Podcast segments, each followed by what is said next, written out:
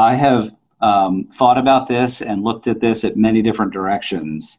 And you know, with my family, you know, we we would love to be able to save enough money for my daughter to go to Duke University mm-hmm. um, and pay for the whole thing. But the reality of it is, honestly, uh, I did the numbers when my daughter was born, and we'd have to save about twelve hundred dollars a month every month from uh, birth to age eighteen um, to cover the cost of, of Duke or a private university, which is about sixty thousand dollars room and board. wow. Yeah. Today, we're talking about the best ways to save now for your child's education. Welcome to Simplify and Enjoy, the podcast and community focused on helping families have less stress and more options through minimalism and financial independence. I'm your host, Elle Martinez. This podcast is sponsored by Coastal Credit Union. Coastal's mission is to help you live a better life by offering you a better way to bank. Find out how at bankbetter.org.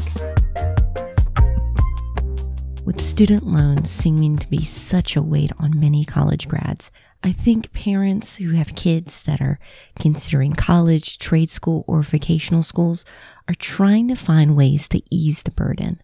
And typically the advice is to save ahead, but it can be real challenging with the prices rising so fast.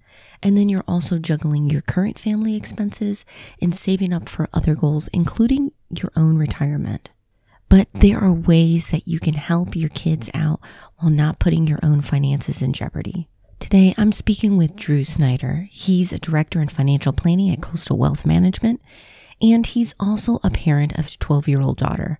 So, yes, he's been thinking about this as well, and he's looking at this from both perspectives. In this episode, we're going to get into the rising cost of college and why it's harder for kids to work through school, what options you have to save and invest, and how you can start saving now. Let's begin. When my husband and I went to college, we received a combination of scholarships and financial aid, but they didn't cover everything. So we took on some student loan, and both my husband and I worked through college. Going to school full time and working part time was a bit of a challenge with time management, but it wasn't impossible. And actually, looking back, we both appreciate it. It made us be more disciplined with our time and also our priorities.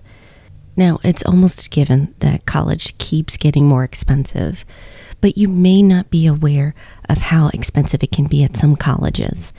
We're hearing a lot of parents, especially, um, I would say, parents in their 40s and 50s over the past 10 years or so, who claimed that they didn't need to save for their kids' college because they paid for their, their own way through.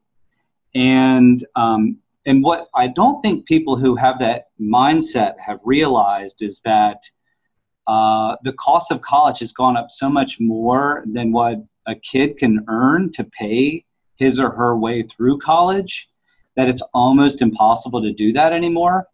Just as an example, so what I did is I um, I went ahead and, and looked up some information on UNC Chapel Hill, and I found that from 1986 to 2016, the cost of tuition went up 8.15%.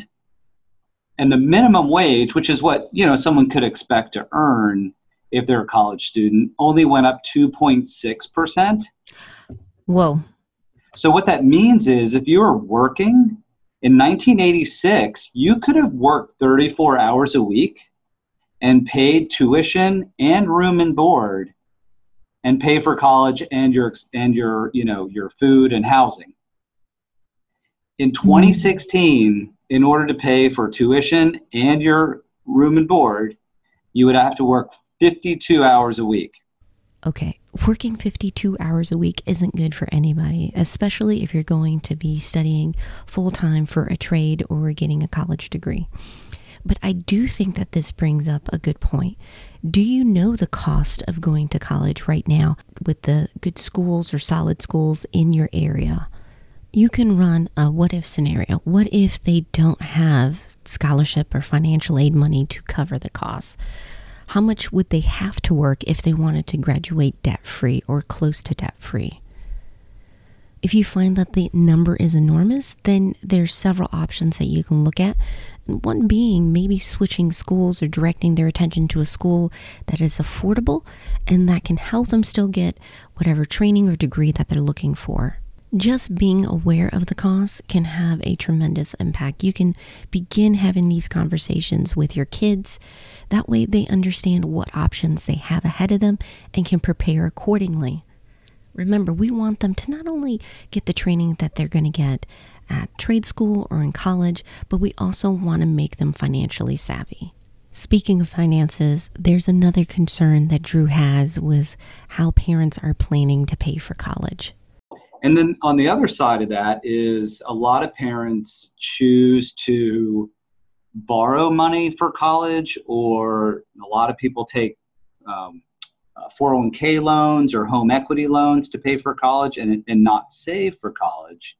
And so the other calculation I did, I wanted to find out what what would it cost your out of pocket cost um, if you started saving for 10 years versus waiting and then just borrowing money. And the numbers that I came up with, and um, and this is just saving for twenty five thousand dollars, so one year of college. Mm. If you saved one hundred and fifty two dollars a month for ten years and got a six percent rate of return, you would have twenty five thousand dollars at the end of that ten year period. You're out of pocket, what you actually invested, was $18,240. Okay. Now let's wait and take this other couple who decides they don't want to save. They're going to go to Disney World instead. And then it's time for their child to go to college. It's $25,000. So they're going to borrow that and they're going to pay it back over 10 years and pay 6% interest. Their out of pocket cost is $33,360. So basically, it costs someone about $15,000 more to wait and borrow to pay for it. So you might be listening to this and thinking, okay, we need to start saving for college, but what's the best option for us? Drew says that there are three key things to consider to make sure you're getting the best option for you and your family. When you think about where you're going to save for your kids' college, you kind of have three things in mind. Uh, one is um, what are the tax issues or benefits of different accounts. The second is who's the owner? Who's the owner of that account? Is it the child or the parent? Um, and the third thing you want to consider is um, the investment choices that you're going to have within that account. And the two popular options for parents with saving for college are 529 plans and Coverdell Education Savings Accounts. And uh, when you look at the 529 plan and the Coverdell Education Savings Account, they both have great tax advantages. Um, you can invest in uh, investments within those accounts, they grow tax deferred. And then when you take them out for college expenses, they come out tax free. So all the earnings that you've made over the years, you don't ever pay taxes on those if they're used for qualified college expenses. So there's some very nice benefits there. Yeah. The catch is, you know, the IRS doesn't give away things for free. so the catch is, if you don't use it for college expenses, um, then there is a 10% penalty on withdrawals from the account that are not used for that purpose. And while they're both solid plans that you can use to save for your kids' college or education fund, there are some big differences you need to know about. The truth is, most people are saving to the 529 plan these days. Mm-hmm. And part of the reason for that is um, there's virtually no limit on how much you can invest in there and how much you can contribute. The truth is there are some limits, and you should talk to your financial advisor about that. But they're mm-hmm. they're uh, limited by the gift tax rules, which is pretty high. So you can put a lot of money in that. The Coverdell account is capped at two thousand dollars per year for contributions. Okay. So that alone, I think, keeps some people from doing it in the uh, or using the Coverdell account. Mm-hmm. The other issue with the Coverdell account is your income has to fall within certain um, or under certain limits for you to okay. be able to use that account. Um, and uh, and that can keep people from doing it. Just for your information out there, it's uh, for a joint uh, couple who files jointly. Um, there's a phase out range between 190 and 220 thousand dollars of income, and if you're single, it's 95 thousand to 110 thousand dollars of income. Mm-hmm. So the mm-hmm. point there is, if you're over 190 as a joint filer or as, as a couple, then you're going to be phased out and potentially can't even contribute the 2000 to that.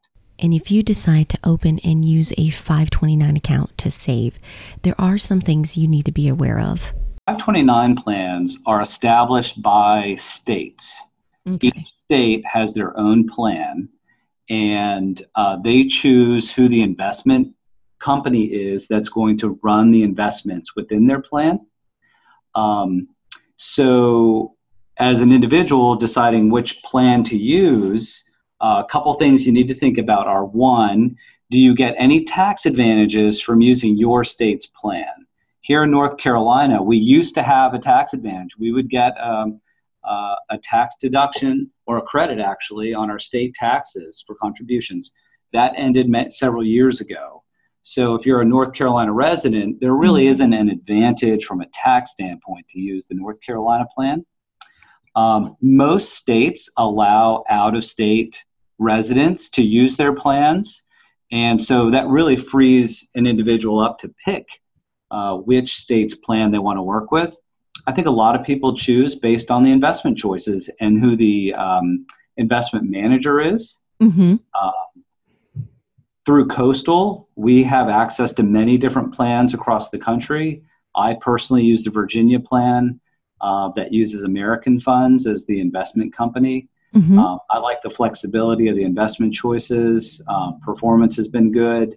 Um, ease of service. Uh, they have a great online um, uh, portal uh, mm-hmm. to view accounts, add money to it. It's excellent. But I've also used the North Carolina plan back when we got a tax credit for our contributions. Um, they're mostly Vanguard funds, which I think a lot of listeners will probably be familiar with um, which are low cost, but I'll be honest with you, there aren't as many choices through the North Carolina plan. Okay. Um, so, but it's up to the individual to uh, do their research to find the plan that's that's right for them. And you might feel intimidated by the numbers and think, "Oh my goodness, this is way too much that we have to save." But what we're trying to do is ease the burden. And so by saving now, you're going to be doing that, even if it's a smaller amount than what you planned or had hoped for. Yeah, um, and I've I've talked to a lot of parents about this. You can I the first thing to do is just mm-hmm. as a as a couple just to start saving twenty five or fifty dollars a month. Um, if you start saving twenty five or fifty dollars a month when your child is born, you'll be shocked at how much money you can accumulate um, by the time they're 17, 18 years old. Yeah in addition to doing it yourself, um, I've had some families do a fun idea. We're all familiar with getting a match on our retirement account at work. Mm-hmm. Uh, talk to a grandparent and see if they would match your contributions. So if you put in $50, maybe they'll put in $50. Because a lot of grandparents want to help. Mm-hmm. But they also think, hey, I put I put you through college. I don't need to put your my grandchild through college also um, but they want to help. So if, if, they see that the parent is saving, they'll, the, then a lot of grandparents will also contribute to those accounts. Um, you can talk to the grandparents also about instead of just getting Christmas presents or birthday presents, mm-hmm. um, you know, add money to to a uh, 529 plan for them. And fintech's also getting into this. There are options that makes it easier for you to involve grandparents or friends with college savings. One company, College Backer, allows you to kind of crowdsource the savings. And this can be a great option because you probably do have family and friends that want to help out and give a gift. And giving this gift of helping out with education is something that can have a huge impact. And they don't have to contribute much. It can be smaller amounts, like $20, $25, but that goes into savings. And then later on, when your kid needs it, they have that money available. So I'm going to include a link in the show notes so that you can look at this option and see if it's right for you. And if you're parents of older kids and they're more closer to the college age and you're looking for ways to save and keep expenses manageable, Drew had some extra tips. The first one he and I discussed was consider going to a community college and then transferring for the four year route. And my husband and I did this. We went to school in Virginia, and they have a great system and program that makes the transition easy. We got our two year degree, actually, no debt for the first two years, got paid because of the way the financial aid worked out to attend school, and then a lot of the same professors that we attended with in community college were there at the four year university. So check that out, see if that's a good option for you in your area, in your state, and talk it over as a family. The second tip he offered was about financial aid and how it's calculated. What's important to know is, as I said before, is how's the money invested? Mm-hmm. What are the tax implications of those investments? And then um, who, who's the owner? Then that's going to become important when you're fi- uh, filing for financial aid Mm-hmm. because parent assets, assets owned by parents, um, are more favorably looked at in the financial aid process than assets owned by a child. So if these crowdsourcing accounts title the child as the owner, then Okay. it's going to have um, a bigger impact on financial aid. Um, so that's that's what I would just encourage people to understand. Mhm. And and on that uh, topic, grandparents are perfect places to invest money because they are not considered at all in the financial aid application process. Mm, Uh, okay. If a if a grandparent opens up a 529 plan and names the grandchild as beneficiary, when the parent then goes to file for financial aid, that asset is not part of the application. If the Hmm. parent opens the 529 plan, then it is viewed as a parent asset. And a portion of that is considered in the financial aid process. I hope these tips make college more affordable for you and your family.